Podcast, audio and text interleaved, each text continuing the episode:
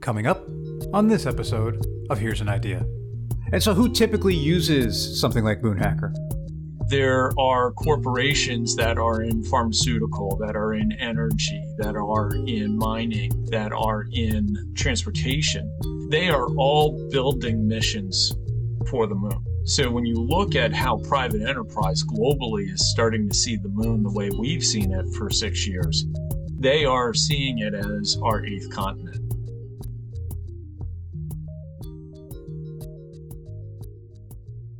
Hello and welcome to another episode of Here's an Idea. Astronauts first set foot on the lunar surface more than 50 years ago, but we still have a lot to learn about the moon. Our guest on Here's an Idea today wants to provide the next generation of lunar explorers with the information they need to successfully perform their missions. Today on the podcast, we have Blair DeWitt, the CEO and co founder of Lunar Station Corporation, a lunar intelligence company based in the greater Boston area. Blair, thanks for being with us. Billy, thanks for having me. I'm really looking forward to our conversation today.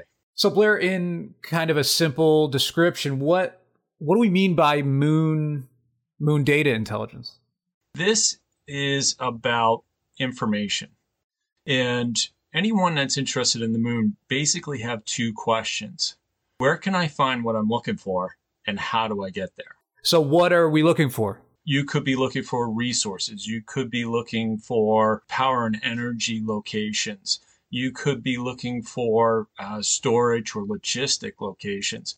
Let's say you were looking for a rare earth metal. You want to be adjacent to it. So if you're going to land adjacent to it, how do you get to where you really want to be without disturbing the asset you're going after? And that's the second part of it. How do you get there? So we answer both questions with our Moonhacker intelligence platform. Yeah. So, what in the Moonhacker provides the kind of location information in that example that you gave us? As a analytical engine, we ingest a large amount of data.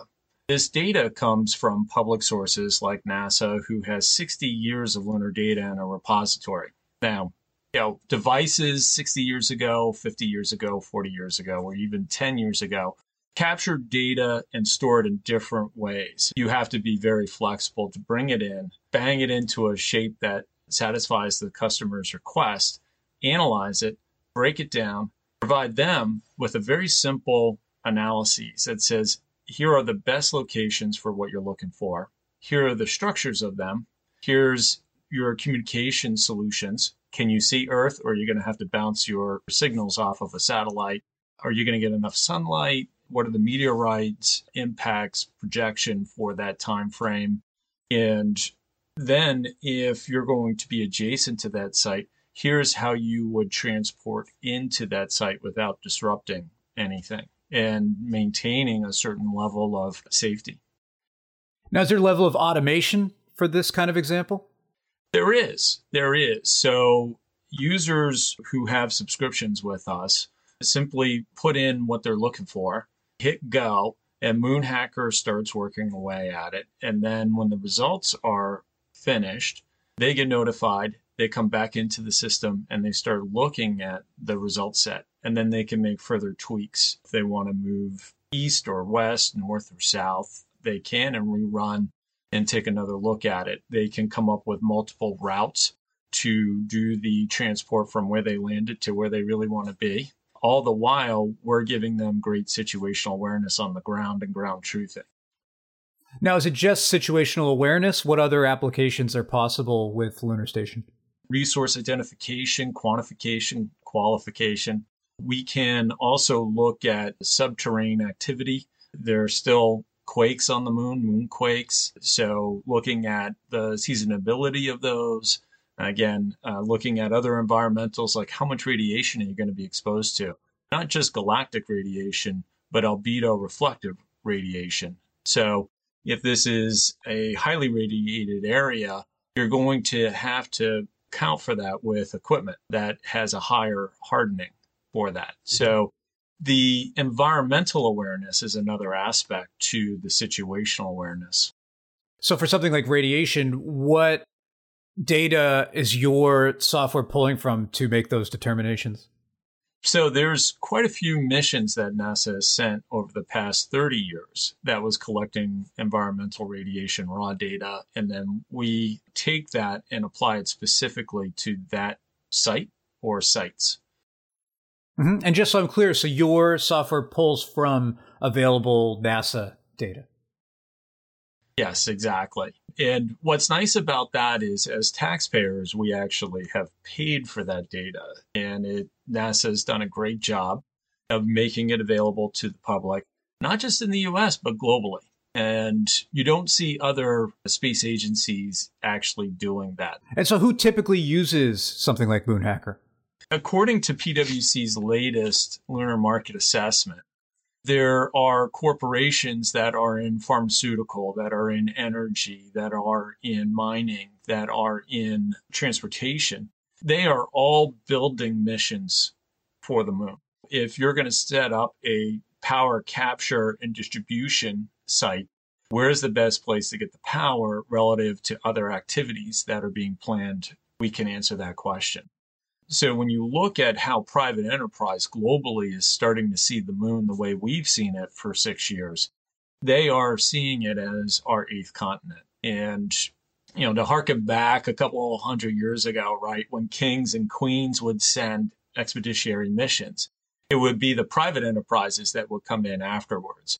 And that's where we're at. The kings and queens have sent their expeditionary missions now commercials coming in because this is another continent full of resources, including water, for our betterment of our conditions here on Earth. For, say, a lunar station analysis, is it a pre mission report that someone looks at, or is it the kind of ongoing data acquisition, kind of real time responding information? It's both. Right now, everyone's in pre mission planning. So that's the predominant uh, tasking of Moonhacker. But as you're there, we absolutely will do real time or near real time updating because speed of light and all that sort of stuff. But once you go into operational mode, we will be there with you on your mission.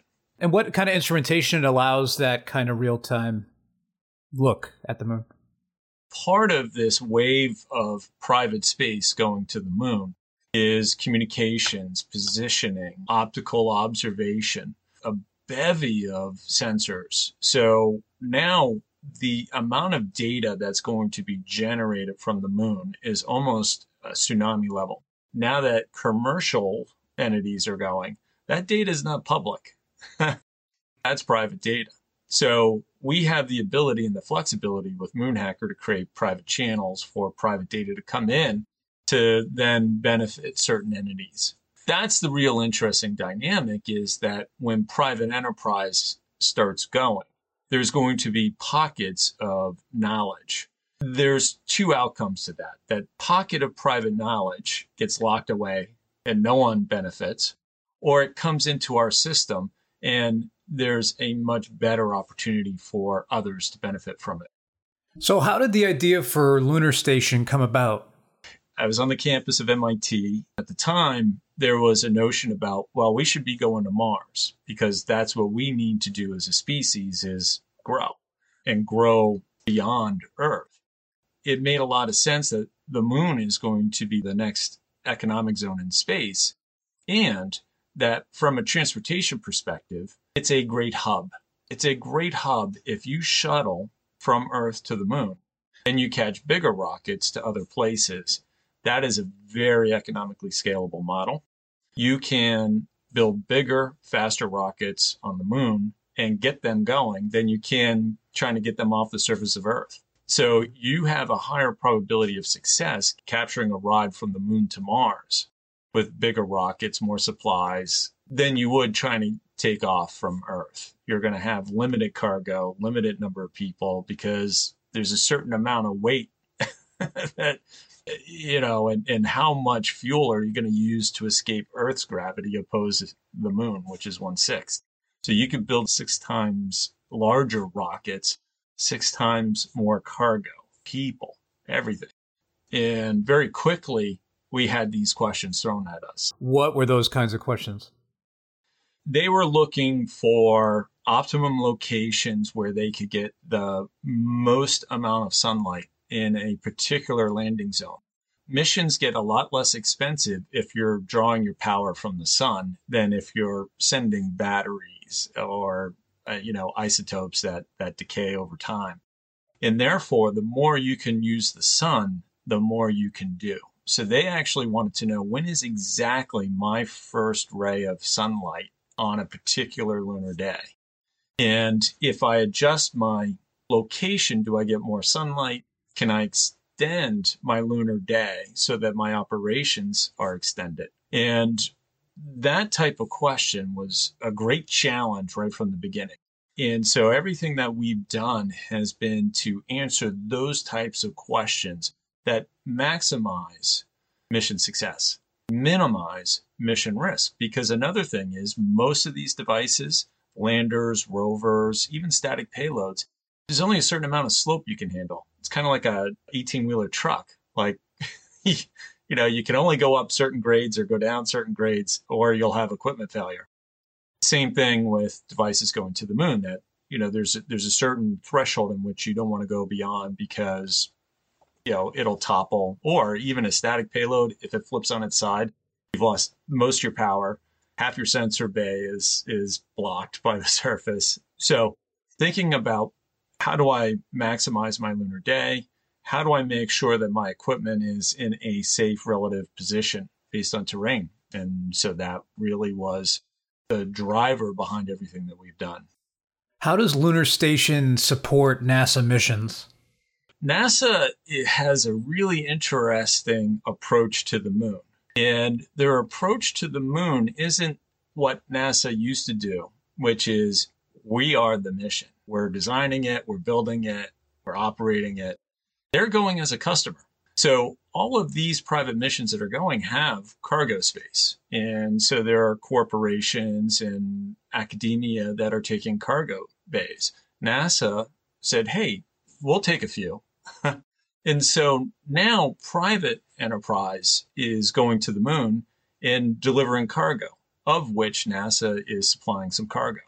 So I think you'll start seeing the space agencies as it relates to the moon participating in the commercial wave. We support the commercial entities that are actually building the missions and operating the missions, but this also helps NASA uh, make sure that their cargo gets there.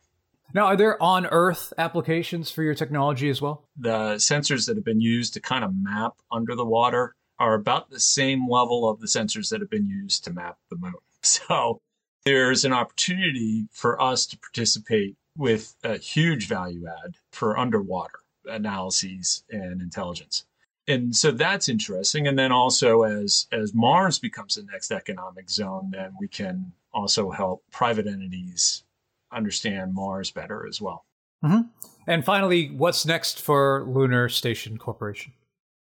So there's actually 40 missions going to the moon next handful of years. And each of those missions is probably going to carry about 30 sensors from various entities. And so it's almost like the Mayflower arriving, right? It, it's a collection of interests each of them will have their own sensors and data generation. And you know, for us, there's missions this year, private missions that are going domestically and internationally. So the timelines are tight. And so we're, we're very busy getting ready for those data sets to arrive. I thought this was a great conversation. I really appreciate you taking the time to speak with us. Thanks a lot. Uh, my pleasure, Billy. Thank you. If you'd like to learn more, go to our episode page at techbriefs.com slash podcast, where you can see photos and watch videos, and you can also listen to previous episodes of Here's an Idea. If you like this episode, subscribe to this podcast on Apple Podcasts or Spotify or your favorite podcast platform. If you have a question for Blair or any comments about the episode, please email us at podcasts with an S at saemediagroup.com. Thanks for listening.